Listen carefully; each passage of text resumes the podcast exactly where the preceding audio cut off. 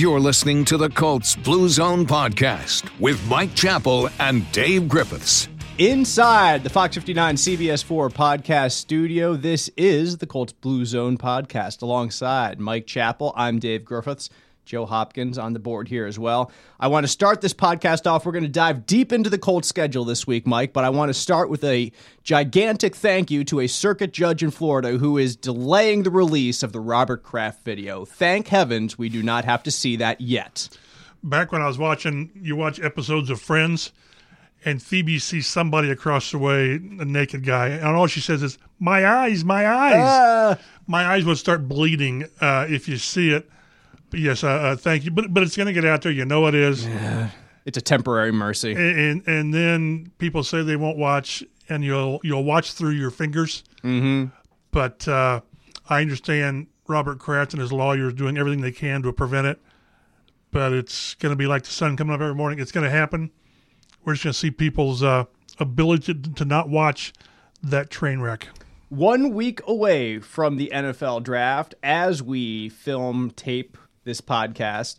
Uh, 21 years ago, Mike, the NFL draft was a rather important one for the Indianapolis Colts, for the city of Indianapolis, for the NFL as a whole. 1998. On, we're taping on Wednesday. On this date, 21 years ago, the Colts drafted Peyton Manning number one overall when the NFL draft was a bit earlier in the month of April. And gosh, we've been talking about that man in Indy ever since. It is Thursday, by the way, though. It is Thursday because I'm stupid. It is Just- not just for the Wednesday. Yeah, yeah, yeah. Thank, thank you, Joe. I, I, I've been screwing this up all like, like little things like that. Like, eh, eh, When, you when you miss a day, you're chasing the entire week, It's and, true. and you're messed up. yeah, and, and I kind of am right now. But but it, it's really crazy to think it's been this that long ago when the the and, and I tweeted out and, and you mentioned it how the landscape of the sports in Indianapolis changed and you mentioned too the the skyline changed. Yep. And there there have been times that the, the franchise has cringed at the idea that that the stadiums or the buildings that Peyton built because there were more people involved. But these were they they they directly trace to Peyton Manning, It doesn't happen without him. Yeah. no question. And Yeah. and and you can take the this the the extreme approach. If not Peyton Manning being here, there very well may not be an NFL team here now. Still, uh, because there were chances to move, and had there not been that that hope of Peyton and then what was to come, I always go back to you know this was the Bill Polian the the the, the coming of the Bill Polian era, and his first draft choice is Peyton Manning, his second first round draft pick is Edgerrin James, and I always mention if when you think you've got it good, it could have been Ryan Leaf and Ricky Williams. There, there, there was controversy or, or, or conversation on who to take. Can you imagine where this franchise would be had it been Ryan Leaf and, and Ricky Williams? It, it could very well be in Los Angeles right now. Right, like you said, maybe not even in in the city. So that was then. This is now. Uh, relative. Uh, some news from the Colts this week. They started up uh, off off season training. We'll get into that a little bit after our scheduled discussion. Also, a couple restricted free agents signed their deals. Safety Matthias Farley signs his one year, three point one million dollar deal. Wide receiver Chester Rogers, one year, three point one million, and wide receiver Marcus Johnson is exclusive rights deal, one year, uh, a little bit more than half a million dollars. So those guys we anticipated they all would sign. They all do That's sign. that's bookkeeping. That's, Exactly. That's non news, but it's it- it's news on a lower level that had to be done. Exactly. But the biggest news this week across the NFL is the fact that the 2019 schedule is out. We already knew which teams the Colts would play. We already knew which teams would be at home or which teams would be on the road. But now we know the dates, we know the times, we know the television networks. Of course, unless teams later in the year, games later in the year are flexed, like we saw with the Colts last year. Titans week 17 was flexed to a primetime game because it had such drastic playoff implications. But we now know the Colts regular season schedule, weeks 1 through 17, opens up at the LA Chargers on September 8th, a 4:05 p.m. game Eastern Time. A pair of road games to start things out. A period after the, an early bye week in week 6, a period after the bye week where you got 4 of 5 at home, and a home stretch where you play a bunch on the road, 3 of your last 4 overall. Mike, when you look at this schedule that the Colts have this season, what is your first impression? I went down and just very quickly win loss win loss win loss. I have it eleven and five, and that's just gut. It's just looking at where they play, who they play. But what jumps out at me is again the open two on the road, first time since uh, 04 for this team. I'm saying that's just mean, isn't it? Well, only like six times in franchise history. Yeah. Uh, and and keep in mind this this is a team that's had trouble getting off to good starts. One and five last year that could have been a lot worse hadn't they if they hadn't got it turned around. So yeah, means a good word. Uh, I think it's what's the one silver lining is the second game is at Tennessee, and they they they have owned the Titans. They got them in the playoffs last year in Week 17. But uh, the Chargers, that's that's tough. And the last time they opened up a season in LA, it was the Rams. Mm-hmm. Remember that one? I'd rather not. I know Scott Tolzien would Scott rather not. Scott Tolzien's uh, swan song. Uh, but but I still look at the schedule. It's a tough opener, but if you split, go one and one, it, it's conducive to getting off to that seven and two start. It really is Mm-hmm. because, like you said, you get the, the meat of your schedule in the middle are home games against teams that you you they just don't jump out at you as being overly dominant. Right. Atlanta, Oakland, yeah, now Kansas City, that's different. But then you got home with Houston, home with Denver. Those are four home games that if you're even remotely as good as you think you you're going to be, you win those. The, the challenge in this schedule is absolutely on the road. The home games they're they're not the most marquee games out of all the home teams. Who the, who are the teams the Colts face at homes? They face the Falcons, the Raiders, the Texans, the Broncos, the Dolphins, the Jaguars, the Titans, and the Carolina Panthers. Who who on there do you say, wow? Nobody scares you Right. in that group. Right. Uh, con- contrast the road schedule. You're facing very difficult teams and great quarterbacks on the road. This is going to be a challenging road schedule, no doubt about it. It starts off week one in LA against the Chargers. You're also, of course, on the road against your division teams, the Titans, the Texans, and the Jaguars. And the Texans on the road facing uh, Deshaun Watson, certainly no cakewalk. But other than that, you're at Kansas City, where you were just drummed in the playoffs by Patrick Mahomes.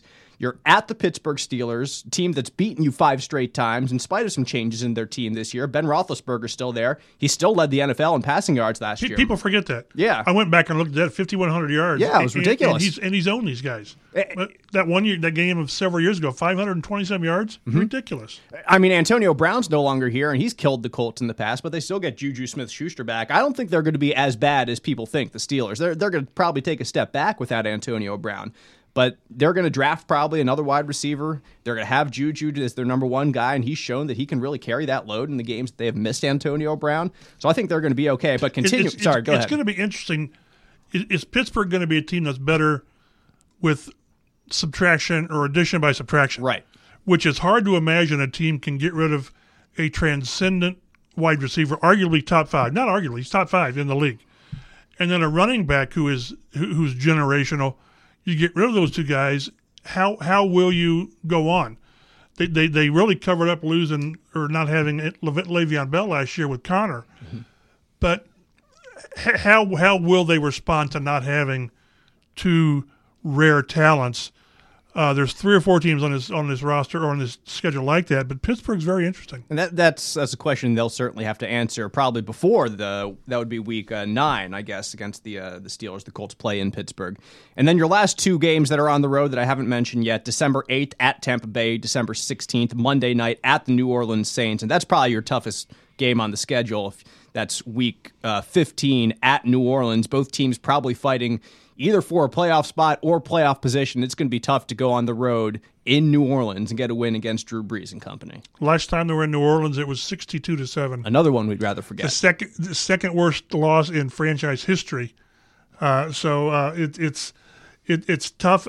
How good will they be? I mean, we've we've seen quarterbacks sort of taper and some fall off. When does when when, when does Drew Brees run out of gas? When is that? I mean, we, I think we sort of saw him wane a little bit this past year, but it's just it's different when you play these guys on the road. Again, it, it's a primetime game, and we mentioned the three primetime games, all on the road Yep. their last primetime game Monday and Sunday primetime game at home was 2015. The only primetime games at home have been uh, the Thursday night games, so that's difficult.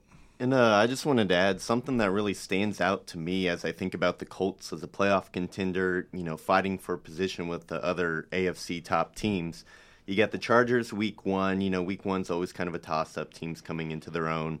But then the next big game at Kansas City, they have two home games leading up to that. That'll be nice. Uh, so that'll be in good position. Then a bye between Kansas City and Houston, which will be nice. Give the Colts a chance to rest at Houston games at home. And then two home games, Houston and Denver, before they go to play Pittsburgh. So three of the top, you know, competition for top playoff spots in the AFC, they have pretty good, you know, schedule leading up to those games. you can build into it. Yeah. That's what I was thinking. If you can take care of business, you know, barring injury, and if you're playing well, you're looking at maybe seven and two when you get out of that home game with Jacksonville. If, if my if my addition's right, but it, it's set up to really put you, yourself in good position to where, come middle of November and December, you're not sort of chasing. You're sort of setting the tone. Yeah, that, that middle part of the season, right after the bye, starting week 7, going through week 9, 10, 11, 12 here, is uh, home against Houston and Denver, at Pittsburgh, home against Miami and Jacksonville. If you can do damage in that part of the schedule, it's going to set you up really nice for the home stretch. Because the home stretch, like I said, can be challenging.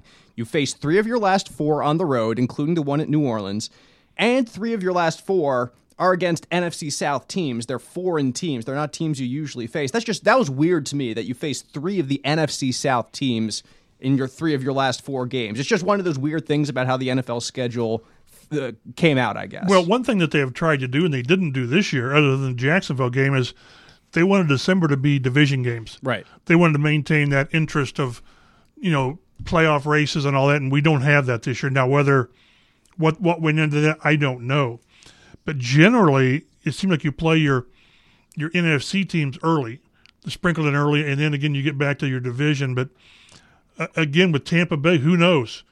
They've got quarterback issues. It'll be fun to see Bruce Arians in Tampa. But Carolina, do you know what they've got? Cam Newton's got the sh- shoulder I- issues as well, and we've seen how that can impact a quarterback. And I think did did he have a cleanup procedure or was it just rest? I can't remember. I think he had a procedure. I think he had a I thought so too. Let me look at it. Yeah. And it's it's never. I, I don't care. I don't they, they say, well, he had confidence, you yeah. had minor surgery. Well, no. If, if it's Minor if it- surgery. no surgery is minor, and no surgery on a quarterback's business throwing arm is minor. Let's let's Period. talk. Period. I, I don't care if it's cleanup, if it's scar tissue, what it is. So again, I, I think, and again, as we sit here, whoever we think is going to be really, really good, maybe they won't be. Now, Kansas City is going to be really, really good mm. because they are. Houston, I don't know. I, again, that, that stretch of four or five at home with the two home games sandwiched around Pittsburgh, that's that's got to be four and one. That's I mean, I realize the team won't look ahead, but we can. Houston, Denver, Miami, Jacksonville, those are four teams that are in some form of either rebuilding, not Houston, but but three of the four are either rebuilding or transitioning. You know, Jacksonville from Bortles to to Foles, uh, and, and the Colts have played Houston well.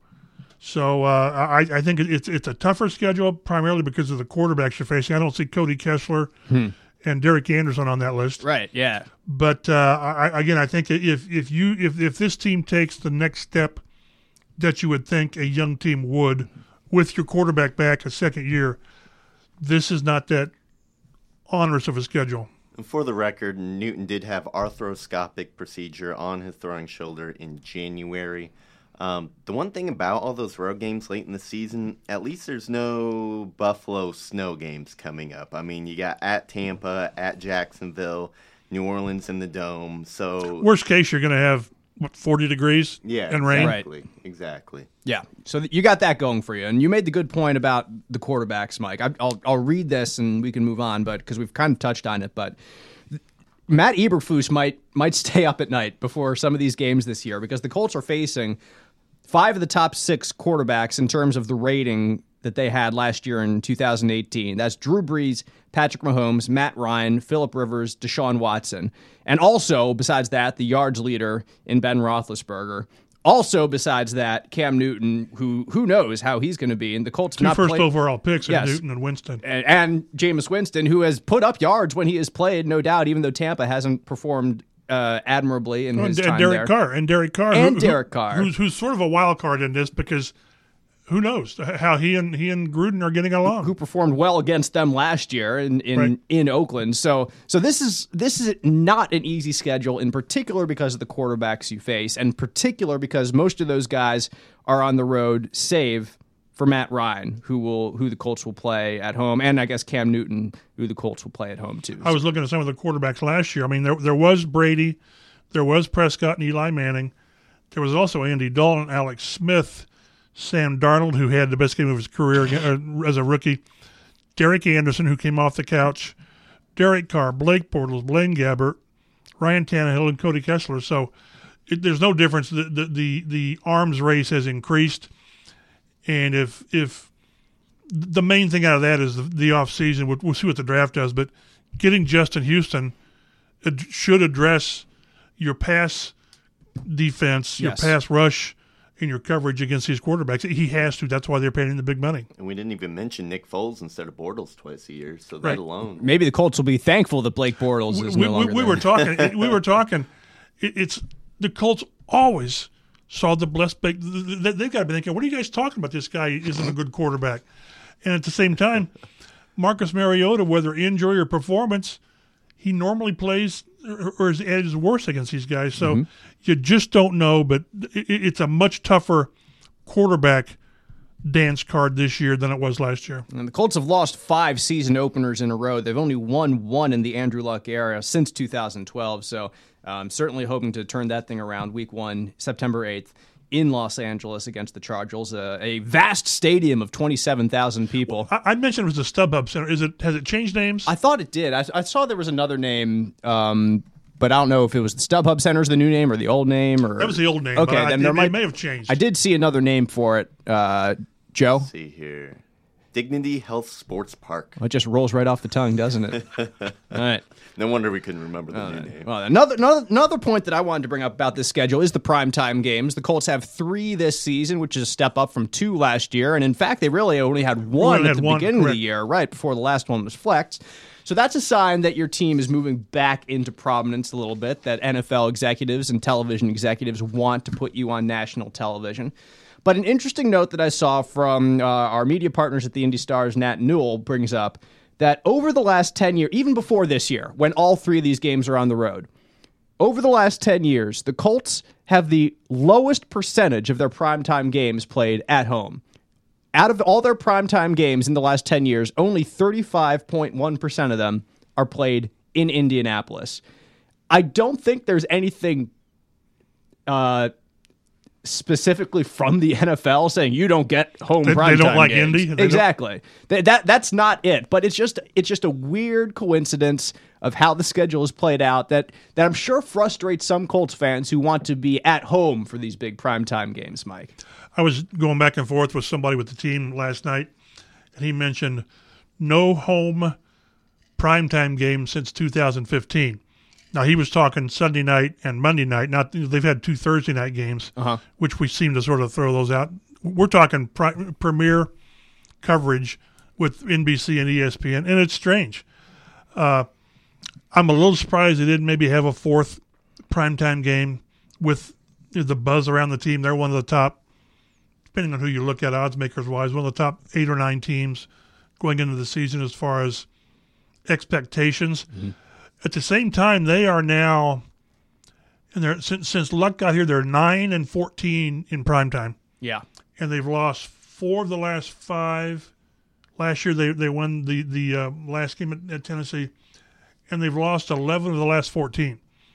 And this is a team that you hate to compare quarterbacks, but Peyton Manning they were they were primetime darlings. You know, four, five, six games. Easily every and year. from from 2000 to 2010, they were 34 and 12. And at one time, they, at one point, they they won 13 straight on the uh, in primetime. So these guys, they need to get back to proven. You know, they're they're, they're the quote the primetime players because lately that's not been the case. So if you have a problem with the NFL giving the Colts road primetime games, I- I'll say win win a game, win some games in primetime, and then maybe you'll have a little bit more of a say to say, hey, bring those back to Well, and, and some of them have been, you know, last year at New England, you get beat 38 24. In 17, they lose 48 to, to 8 or 46 to 18 at Seattle, which was close. at halftime. It was until the second half. Where you know, Denver, you lose. Uh, Tennessee was a close game, but you just haven't played really well. Pittsburgh, uh, twenty-eight to seven in 2016. But it's it's if you're going to get on the big stage, you, you need to show you, you can handle it. And, and there have been reasons. Some of these, whether, whether Andrew Luck's been hurt or whatever, they were 0 and 3 and 17 on prime time when he didn't play. But I, am guessing as, as much as we make a big deal out of prime time, it's a great showcase for your franchise. It is the and, and your city. Mm-hmm. When they come in and out of, out of commercial breaks, they're showing the skyline. They, yep. they, they, they just are. So, but but you, you need to show you need to take advantage of them and, and, show you belong, and that's winning does that. If if they have another good season this year, you'll see more primetime games. But when people complain that it's the same teams on prime time. It's New England and New Orleans, and well, those, those are you know green. Now, green you can argue with the Green Bay's, and Dallas always got a lot of games when they weren't very good.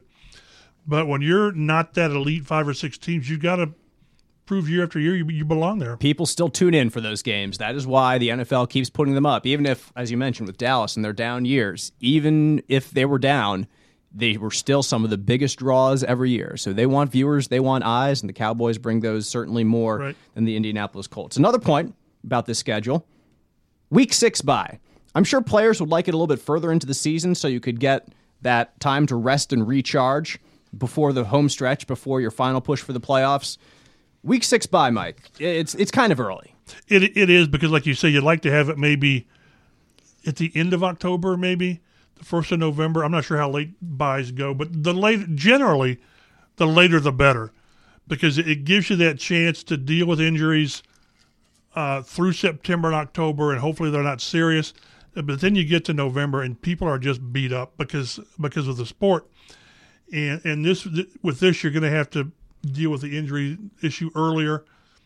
That's why I say it, we we always make a big deal out of who do you open with and how many primetime games. If I'm a player and I'm a coach, when's my bye week? Mm-hmm. That's the first thing you look from for. A, from a coach's point of view, it's probably it's, when will I have time to shut the team down for seven or eight days and recharge. Players want to know, okay, where when do I have that time to get away for three or four days and go to wherever, visit family or whatever. But the bye week is important. You wish it was a little bit later.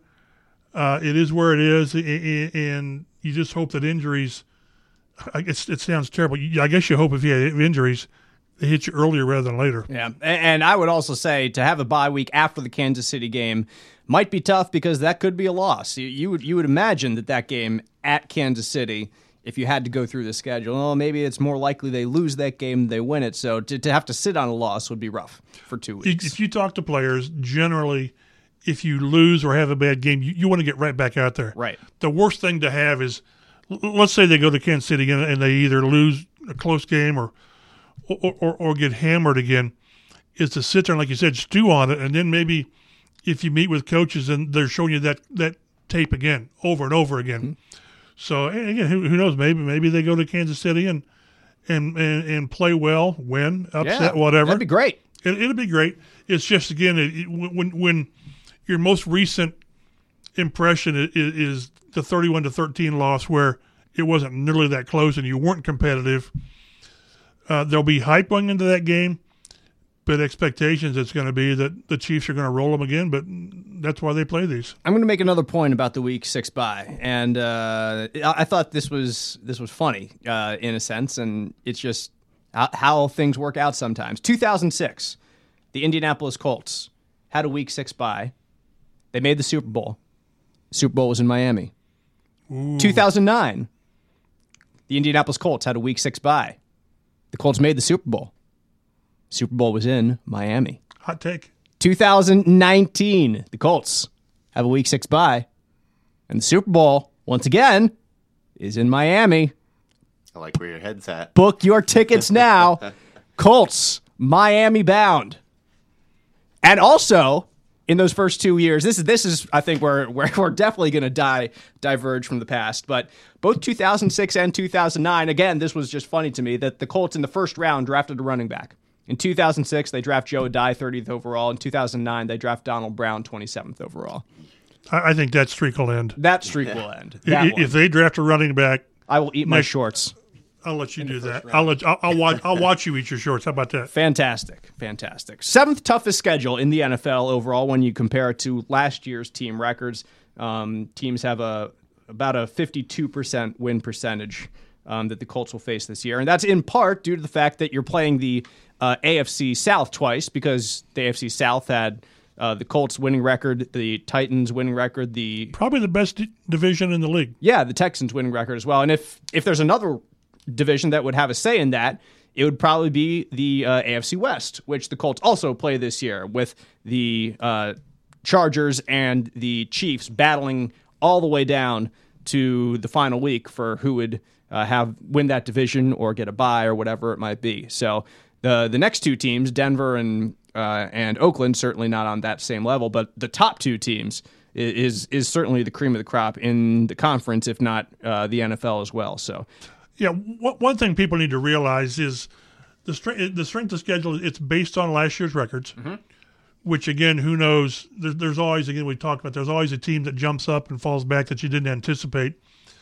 But if you look at the strength of schedule, by and large, the teams in your division are close to you in, in, in where they are on the strength of schedule because you're playing four, you're you're playing 14 teams that are the same. It used to be that if you played the last place schedule, you played the first place schedule, it was a big deal because there maybe were four games different. Now everybody plays in your division. Everybody plays 14 teams that are the same. And the difference is those teams you play based on where you finish in your division against, like this year, the AFC East, Miami, and who's it, the AFC, is it the West? Not the West, but uh, the, the North with Pittsburgh. Pittsburgh, yeah, So in the in the past there were four games that were different. Now there's only two. So if you look at where these the, the, the strength of schedules, Houston, Tennessee, and Jacksonville are somewhat close to them, generally because of where where you you're playing the same schedule. But uh, but last year the Colts had their the strength of schedule was seventh or eighth easiest, I believe it was, and they took advantage of it. That's what you have to do. no doubt, no doubt. That's our Colts schedule chat for this episode of the Colts Blue Zone podcast. We're certainly going to keep going. Uh, this is not this is not a wrap up in in any sense of the word. Uh, Colts Heard a lot of people clicking off right there. I know, no, no, no, no, no, no, no. Wait, wait, wait. Uh, Colts also started their off-season training program this week. On Monday, we got our first chance to speak with a couple Colts players. Uh, brought in front of us uh, young men uh, such as Darius Leonard, Ryan Kelly, Andrew Luck, and uh, Andrew Luck will certainly get the primary focus of, of our discussion here, as he should, and he did last year, even though he wasn't in front of us. But now, for completely different reasons, Andrew Luck uh, gets our focus. One thing that he said, he said a bunch of things. Obviously, he said the word ethos during his time in, in front of us. Every every access to Andrew Luck, is it's like, and today's word of the day is ethos. ethos, and, and it, it's not like he forces it. No. that's, that's part of his conversation. It is completely, but How many times have you used ethos in a sentence, Oh, Jeez. Uh, other than this right probably here? when I'm messing it up and not using it in proper context. But uh, Andrew Luck said it was the best day of my life. His wedding, of course, in the off season, to uh, his longtime girlfriend, and also the best off season I ever had. That's got to make you feel uh, a little tingly going into going into 2019. It's it's funny. I don't know if I'd use the word tingly or not, but uh, upbeat, upbeat. But I think my, my takeaway from from talking to talking listening to Luck the first day is he was upbeat, he was optimistic, he was refreshed, and what's funny is he he uh, he could have drawn it could have drawn headlines where he said I haven't thrown a football yet. Mm-hmm. That was the case last year, and th- this is totally different. Th- this is by choice. Now, two cares. That's fine. Right. You you take your time. Yeah, we, we, we trust you. So so my takeaway was you're getting a quarterback now who's actually had a, a an off season to where he found time to get married. I get he could have he, he could have done that last year. I mean, you you find time, but on top of that, he found time to do his dueling discos with Mike Trout. And I think it, without making too much of of what these guys do in their offseason, it just shows you that he feels to where he's back to being just a quarterback and part of the team, not a guy who's last year at this time hasn't thrown yet, and we didn't know when he would throw. I mean, seriously. And and, and now it's it's it's pr- preparation to where he's not balancing rehab and, and learning a new system like he did last year. Now it's it's sort of taking it easy, getting back into it, and learning the system when they're on the field in two or three weeks, he'll be out there throwing, running, and learning the offense. I just think it bodes well for where he is. So many times when a player misses a season by injury, ACL, quad, whatever, it's not that first season back that you see him really in form. It's that second season back. Now, whether that's different for Luck, I don't know. I think it's pretty obvious last year that through much of September, probably through September, we really didn't see him really uncorking it and playing the quarterback position. And then we saw it. So now from the start, we're going to see Luck should be at his best. And people are complaining that they've wasted the first seven years of Luck's career by not doing whatever. This guy's still, the way quarterbacks play, he's still got eight to 10 years, six to eight years to play at a high, high level. So take care of your business as management and get a better team around him. But the fact that the quarterback is back, recharged, refreshed, I that's what I took away from his first access with us is, is that he's now just back playing football and not worrying about all the other things as far as can I throw the football game because there was a serious question whether he ever could. And we've postulated on this podcast uh, in in the recent past that maybe we should expect more out of Andrew Luck in in this year, this second year back from his injury. And um, Frank Reich recently said that he envisioned Luck having a better command of the offense in year two because he has another year of experience under it, no doubt. And that's a question that Luck was asked about specifically. And he said, Yeah, I think that has to happen for me. I think for me to take the next steps as a quarterback, certainly, and owning it is probably the appropriate word in command. So I think that's that's going to be a theme for not just uh, the offseason program, for um, uh, mini camp, for training camp, for the regular season. Is Andrew Luck owning this offense, being vocal with it, commanding people on the field, being in control, and uh, hopefully making more good decisions than bad decisions, and increasing his um, increasing his ability to execute Frank Reich's system. There will always be those plays still because this is Andrew Luck that you're going to scratch your head he calls them knucklehead plays. And I think you have to live with that. It's it's it's like living with Brett Favre on, on a different level because Favre was just a gunslinger, right? And Luck is not, but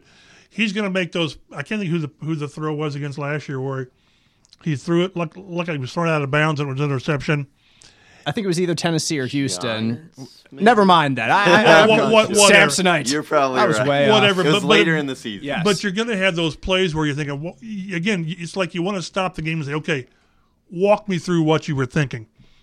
But at the same time, you've got a quarterback who, who, who threw 39 touchdowns to a group of receivers that the casual fan they threw touchdowns to 13 players last year and non-colts fans could probably name four of them five of them and to do that it, it shows you how he the the truly elite players in any sport any sport you want to name the, the, the, the elite players elevate players around them, make them better. And that's what Manning did. That's what Brady does. You know, n- name Tom Brady's top 10 uh, receiver since he's been there, not named Gronk and people and, and Randy Moss. So I, I think, again, keep in mind that he did this all last year, not having thrown until mid June, mm-hmm. not having thrown with his teammates until late July. So, although they may have thrown out on the West Coast a little bit, but but now you're going to have all the off season, six or seven weeks of throwing to Devin Funchess and, and Deon Cain mm-hmm. and people like that. So I, I think to, to expect more from him is realistic, and, and he should give you more this year. I think Jabar Gaffney might sneak into that top ten wide receivers that, that Tom Brady has thrown to. Well, and, and, the elements and all that, but but, but, but by and large, these are not Hall of Fame players. They're right. not they're not Pro Bowl players, right? For the most part and, again with with the Marcus Johnsons and Chester Rogers and Pascal and, and people like this, you're going to have a better group around him, at least on paper. You, you hope to get more out of Chester Rogers. You hope to get you know another season of advancement from Pascal, and who knows what they they're really. Frank Reich is really bullish on Devin Funchess. He mm-hmm. what is he 6'4", 225. Huge. Yeah. It's what they've not. They've had big receivers before just not, not very good. Big. Just well, but eh, but the guys that were big, they weren't very good. Okay. Uh, but but no, so so it gives them a different uh, uh, uh, component to the offense, And like we talked, can, can Eric Ebron do it again? I want to see that. Jack Doyle, uh, when he's healthy, is, is quality. So, uh, in the running game, should be better. We've talked about that last week about how they want a better running attack. Well, then run the ball more. Mm-hmm. You know, so so I think they would like to do that. So it's all about when you've got the quarterback, which they've got. It's about making the team around him. Let's just talk offense, making that team better around him and they did with the offensive line last year, and that they need to do that in a couple of spots this year. Colts got the quarterback of the defense squared away in last year's draft. Seems like Darius Leonard. We spoke to him uh, as well in this first session of, uh, of the offseason program. And it, it was funny because uh, Leonard, even though he's in his second year, uh, he walked in, he, he told the story. He walked into the building, and Jabaal Sheard still says to him, Hey, Rook, because you know what? You still need three games in this season to technically earn that year in terms of your, your veteran status in the NFL. So he kind of like laughed it off a little bit. Still a little bit of a rookie until, until you get a couple games into this year. And I think it's important to, for him to stay as humble as possible considering all that came his way. I agree and and and we'll see. I, I, get the impression he will. He still has that chip on his shoulder. The league did a great service to the Colts by not naming him to the Pro Bowl. Mercifully, yes. So he can say, you know, what, what so now that that can be something he strives for. Although that all that does is reaffirm the lack of credence to guys who have six or seven Pro Bowls on, on their on their resume. But again, can, can, he take that next step? I, I, don't think he did anything last year to make you think that he can't do it again. Mm-hmm. Uh, so, so again, if now whether he leads the league in tackles or whatever, I don't know. But I thought he came in and did what you, you know, nothing out of the ordinary, I guess, as far as spectacular. It was just steady every game, making plays that make a difference. If he can be one of your defensive cornerstones, you can't say Justin Houston is a defensive cornerstone because he's going to be here probably yeah, don't think two so. years. Right. But, you know, the Malik Hookers and people like that, we'll see about Clayton Geathers. But this is how you build a defense is by, by drafting guys second round, third round, Malik Hooker first round, and having them be in, in five years, we're still, we're still talking about them. Mm-hmm. It's not like we're talking about Bjorn Werner, who's no longer here or in the league, people like that. So this this is how you build a team. This is how you build a defense, and that's why when we talk more extensively about the draft is do they really go gung ho again on defense or still on defense or where they go? But you see some good pieces in place on defense. Uh, one thing that Darius Leonard also said, uh, talking about goals throughout the offseason to be ready once the season started, he said he really pointed out to one specifically was to get his body right and drop a little bit of weight. He came into last year 234 pounds, which, I mean, if you go back 10 years, is a small linebacker in the NFL, but now he's, he wants to be even smaller. He's at 221 right now, and that's kind of where he wants to stay. Doesn't go want to go above 225. Again, 10 years ago this is this would be completely foreign but in today's 221 NFL, to be a strong safety. Exactly. That that's that's my point. And but but he's your he's your linebacker. He's your will linebacker and he's going to be sticking his head everywhere and trying to make plays at the line of scrimmage and trying to cover uh, DeAndre Hopkins coming out on, on, a slant route. So that gives you a little bit more speed to keep it's, up it's him. probably smart not to do that a lot. Yeah I, I agree. I agree completely. Uh, we just saw it last year. I right. want to bring it up. So so we, we see a little bit of a lighter version of Darius Leonard. So hopefully he is just as fleet of foot and, and quick as it was in the past. But still, if you do that, you're going to have to learn how to get off blocks better because that's another thing that he mentioned. He wants to be able to get off blocks better and not quite engage with the block quite as well or quite quite as long specifically. And if you're if you're lighter, that's going to be tougher. So you're going to have to be a little bit more shifty to not give the offensive lineman your numbers to hit every time. Well, and this is a defense too, not designed to where the, the defensive lineman necessarily tie up blocks th- their job's to get upfield and create right. problems. So there may be more times where, where the linebacker has to get off blocks and, and make plays on his own. Yeah, I remember talking. I think it was at the end of the season when we talked to Darius Leonard, and I think he said he played against Kansas City at two fifteen. Yeah, I think it was. Uh, and let's keep in mind, he, there was a stretch last year. He missed one game and was hampered in a couple more by I think it was an ankle injury. So all that he did last year he, he was still nicked up, which you know which player isn't nicked up for the most part during the season. But I just think there's every reason to think that you're going to get more from him. You're going to get more from you know from the draft class last year, Quenton Nelson. You know he, he's only going to get better, and Braden Smith. He, he played tackle half the year. I mean, as far as concentrate on tackle half the year, the rest of the his learning process was at guard for the most part. So there's every reason to think that the people and Ryan Kelly, they, the, Ryan Kelly came out there on Monday as well, and this is a big season for him. He's, he's going into his contract year. Right. The, the team's going to, at worst, they're going to give him the fifth year extension. At best, they give him an extension, extension to a where deal, deal, yeah, a deal, which which to me make if if you think he's your center for the future, which you do, I would you imagine. do, you know, and we've talked to. I, I, do the same thing with Castonzo. If he's my left tackle in, in three years, then you, you, you extend him now. But uh, I I just think again, it's so many key positions that they've got people in place, and we can argue Justin Houston being that short term guy, so they just, they still need a, a pass rush of the future. But uh, when you when you see the bring, the people they bring out early, Luck he's, he's, your quarterback for the next ten years, should play at a high level.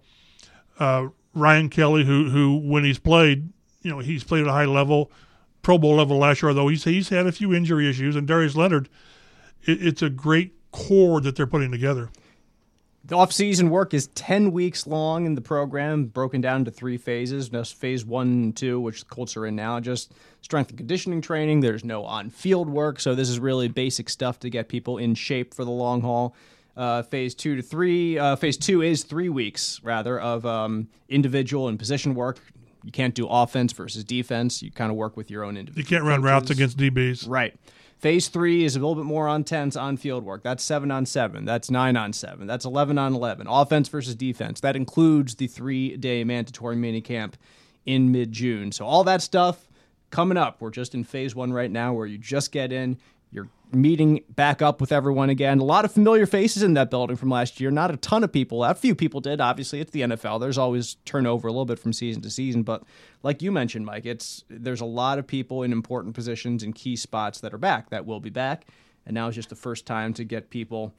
Uh, I guess all back together, get the band back together, and again get set for another set coming up this year. But you will add a couple people for sure to this group that is already assembled at West 56th Street because, as we mentioned earlier, the NFL draft is next week, just seven days away. Next Thursday, round one of the draft begins from Nashville, Tennessee. Our own Chris Hagan will cover it for Fox 59 CBS 4.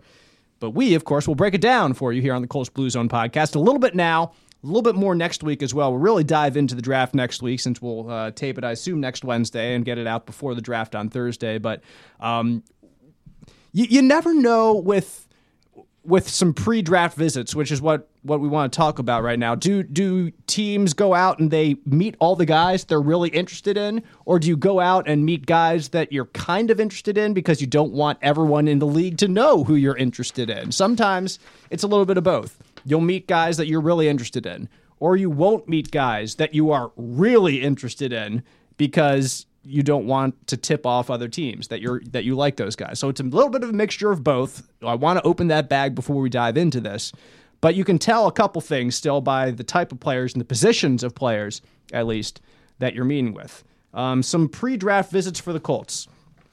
I, I first want to point out uh, Joe's boy Terry McLaurin, uh, Ohio State Cathedral wide receiver. So Joe is all on board with seeing Terry McLaurin first round, right? first round pick, just like Mel Kiper Jr. says. Who was your boy, the tight end too? You had a tight end that you were uh, in love with. Foster Moreau. Okay. He has not worked out with the Colts, uh, but maybe that's just because they like him so much exactly, they don't the smoke wanna... screen. Exactly. They're yeah. gonna gonna take him at twenty six, aren't they? Let's hope not. I don't like him that much. All right, but um, one position the Colts have brought in a bunch of players at his defensive end. Let's see, we have five people right now that we've uh, we've learned that the Colts either have had pre-draft visits, met at pro day, all that stuff. Um, a couple guys who are more um, more top end talent is Rashan Gary out of Michigan had an on campus visit with the Colts.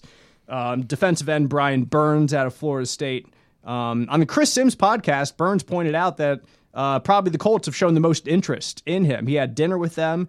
Uh, he met them at the combine uh, got on board with them a little bit. If Brian Burns falls to the Colts, oh. I, I, would be you, you, scoop him up in my in my opinion. He, yeah. he's a great talent. I don't know if he'll get past the top twenty because I, I think I think a stat that I saw on Burns this year was just the percentage of pressures that he had on pass rushes was the highest in college football. Either that or it was the highest, certainly, of this class that's coming out. But on pass plays, he puts more pressure on the quarterback than almost anybody does. Oh, yeah. If the Colts liked Kemoko Turay, they're going to love Burns because he's the version of Kemoko that stayed healthy and was productive in college.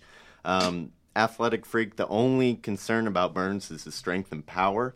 Once he's engaged in a block, he struggles to get off of it. So he's pure speed and athleticism. He does have a nice set of moves, and we've seen in the past, you know, Freeney and Mathis were not the greatest run defenders, but Yes. they got to the quarterback. And, and Mathis specifically, I mean, he's. I, I'm not, I'm not, not going to say Robert Mathis is weak. You're not going to hear that coming out of my mouth either on, on the podcast or behind the scenes anywhere. But strength was not his his strong suit. It was deception. It was that spin move. It was the elbow to the back on the spin move, knocking somebody off balance. And uh, and, if, if you're not the strongest defensive end, you can still be the most prolific defensive end. So just because you hear somebody is I don't want to say lacking in strength again, but just not as strong as the elite prospects up there. That doesn't mean that they shouldn't be among the elite prospects. So, um, other defensive ends that the Colts have uh, have met with Louisiana Tech's Jaylon Ferguson had a pre-draft visit, and then a couple of TCU met at pro day there. Um, they're two defensive ends that are coming into the draft. Um, wide receivers, a trio of wide receivers. We mentioned Terry McLaurin, Joe's boy, or not Joe's boy, as the case may be. Um, also, AJ Brown out of Ole Miss had a formal meeting with him at the combine, a top 40 visit. Um, AJ Brown, certainly a name that I've seen on several uh, mock drafts about whether the Colts might select him near the end of the first round or the beginning of the second round. And Mike, we've said even though the Colts have Devin Funchess, if they take a wide receiver at the end of the first round or beginning of the second, that would not be a surprise.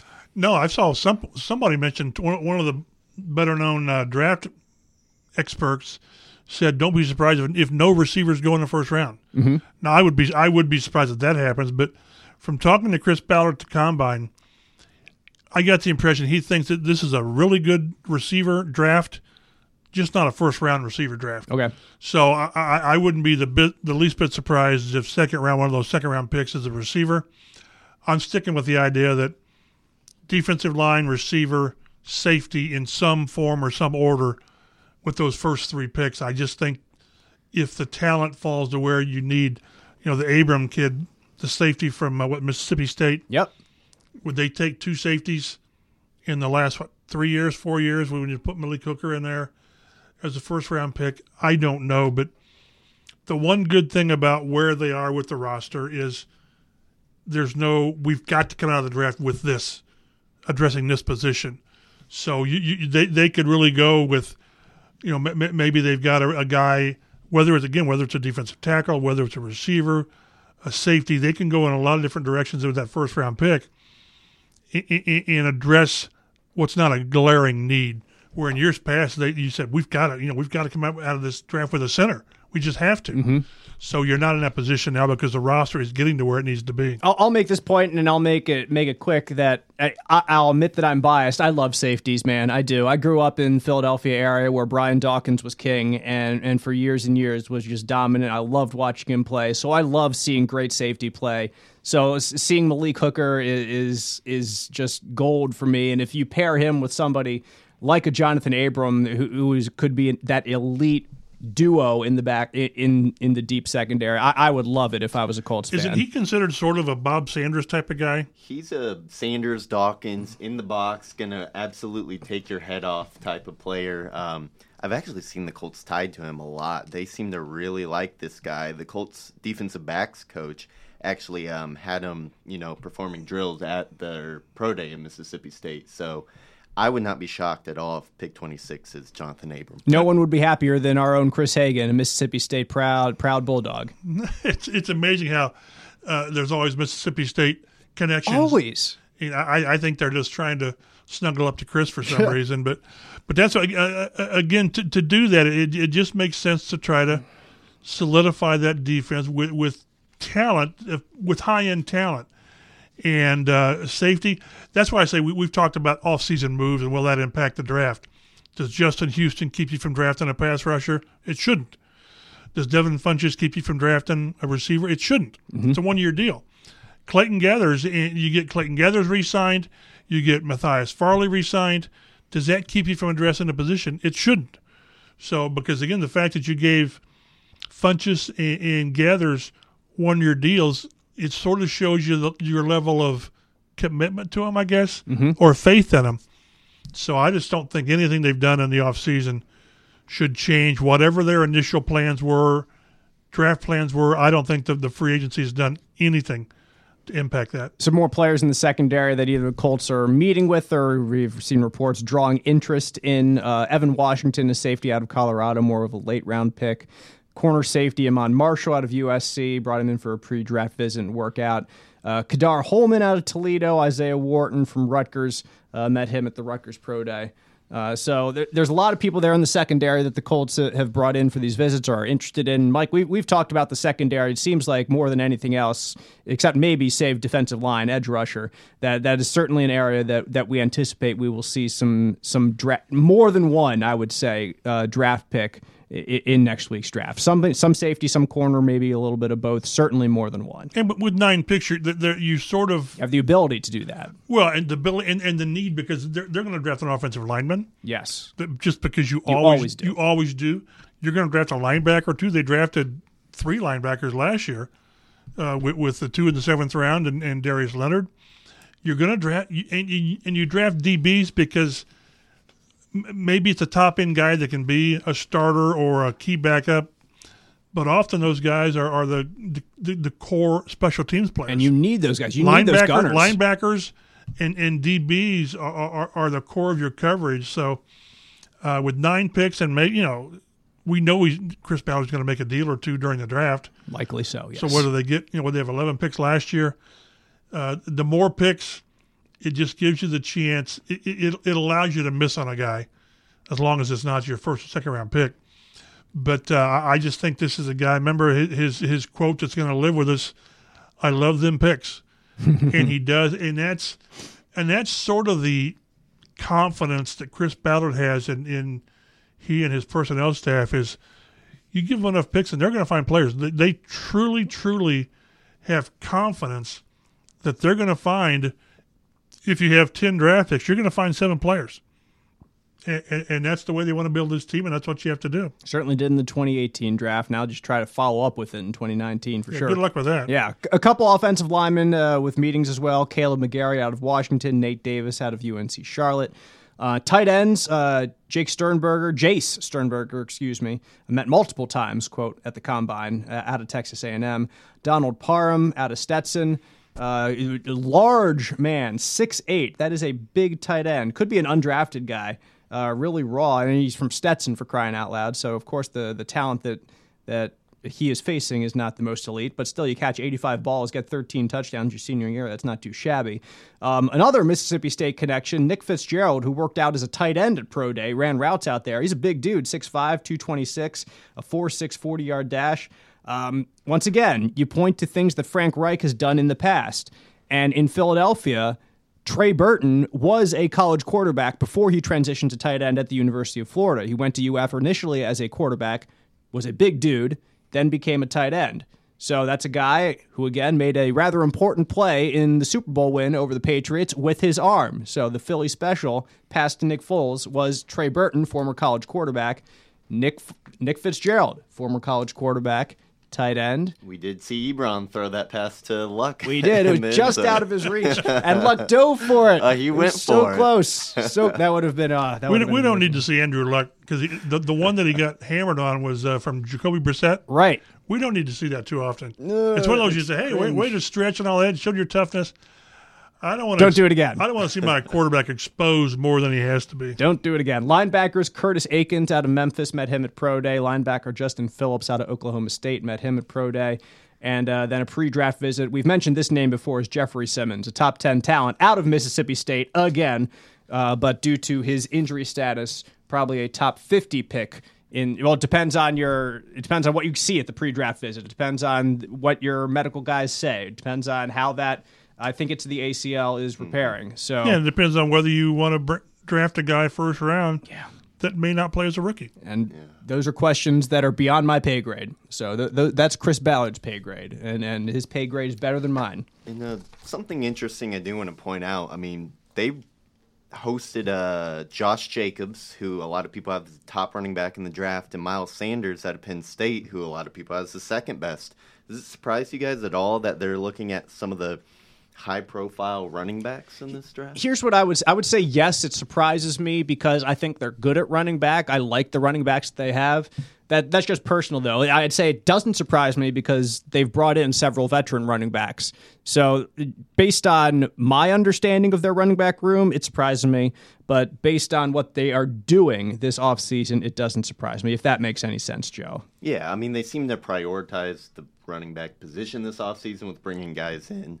Um, and why not see if one of the top guys is worth a high pick? And, and there's so much misinformation, I, and we've had that in the past. Here, I don't think Chris Ballard would have wasted one of their top 30 picks or visits on a running back just to, to blow smoke. So there has to be some interest there. But one, one, one thing that I, that I will caution people on, and I wish I could remember in my head which players it's been. There have been four or five prominent players drafted by the Colts that had no idea the Colts were interested in them. There was very, very little contact at the combine. There was very little contact at the pro at their pro day, and they didn't didn't come in for a visit. And then lo and behold, they're their pick in the first or second round. I can't remember whether Ryan Kelly was one. I just can't remember. But some teams will, will stay if they really really like a guy. Now they, they, they didn't hide their their affection for Quenton Nelson last year. Right. That that was known from the start. But there have been times where you really like a guy and, and you just stay away from him. Well, and part of it is, you know, they bring these guys in to, when they have questions about him. If they have everything they need to know about a guy, why waste? Why would you- Why waste a visit on him? And then one more point I want to make before we wrap things up is with the receivers. You got AJ Brown, one of the top receivers in the draft. Mm-hmm. Terry McLaurin, who's you know second to third rounder. Your boy. My, I do like him. I do like him. I'll take it. He's my boy. Let's go, Terry. Your boy. And then uh, Penny Hart, who's a late round guy, that kind of shows you the Colts aren't locking into having to draft a receiver early. I, I can see them drafting one in the first round. I could see them not drafting one until like round four. It really, they're going to play their board and see where the value is in this draft. The, the only question I would have with that is why would you, if you don't go early, because you think this guy can play and help you right away, why would you go fifth or sixth round? Because you've got Reece Fountain, you've got Deon Cain, Steve Ishmael. Sorry, I couldn't. Steve Ishmael to. from what what college was that again? Syracuse University. You've got these guys. You've got Krishawn Hogan. You've got Pascal. You've got Chester Rogers. You've got Marcus Johnson. You've got guys who Deon Cain's almost a draft pick. Yeah. So I, I don't know why, unless somebody is just in the fifth or anything. Holy, I can't believe he's still there. Kind of like Cain was last year in the sixth round, Per- perhaps maybe. But unless it's that guy, I, I wouldn't throw a late round draft pick at a guy. Just we need a receiver because you've got a lot of developmental type guys or, or guys you think could be pretty good. It, to me, if they're going to get a receiver, it's going to be early, first three picks, because I, I like the group they've got as far as top to bottom, except that I need that guy to be better at number two than what I think they've got. And I'll I ma- see what you're saying. and I'll make one more point about the running back. Circle that to that before before we wrap it up. If they do take a running back in the first round, guys, Super Bowl bound, That's right. like it has been in the past. 2006, 2009, Week Six bye, Super Bowl in Miami. Joe and Al forget that, and you will remind us in December. I absolutely will. That is the Colts Blue Zone podcast, talking Colts schedule for 2019, talking the first week of the offseason program. Next week, we will dive headfirst once again into the draft. Maybe a little mock action, maybe a little uh, more analysis about different players that we see. You see. got your mock draft, draft done yet, Joe? uh, it's going to be out next week. Next week online, fox59.com, CBS4Indy.com. Be sure to look out for that from Joe Hopkins at Roto Street Joe. He is Mike Chappell at mchappell51. I am Dave Griffiths at Dave G underscore sports. This is the at Colts Blue Zone podcast. Thanks so much for tuning in, and we'll see you next week.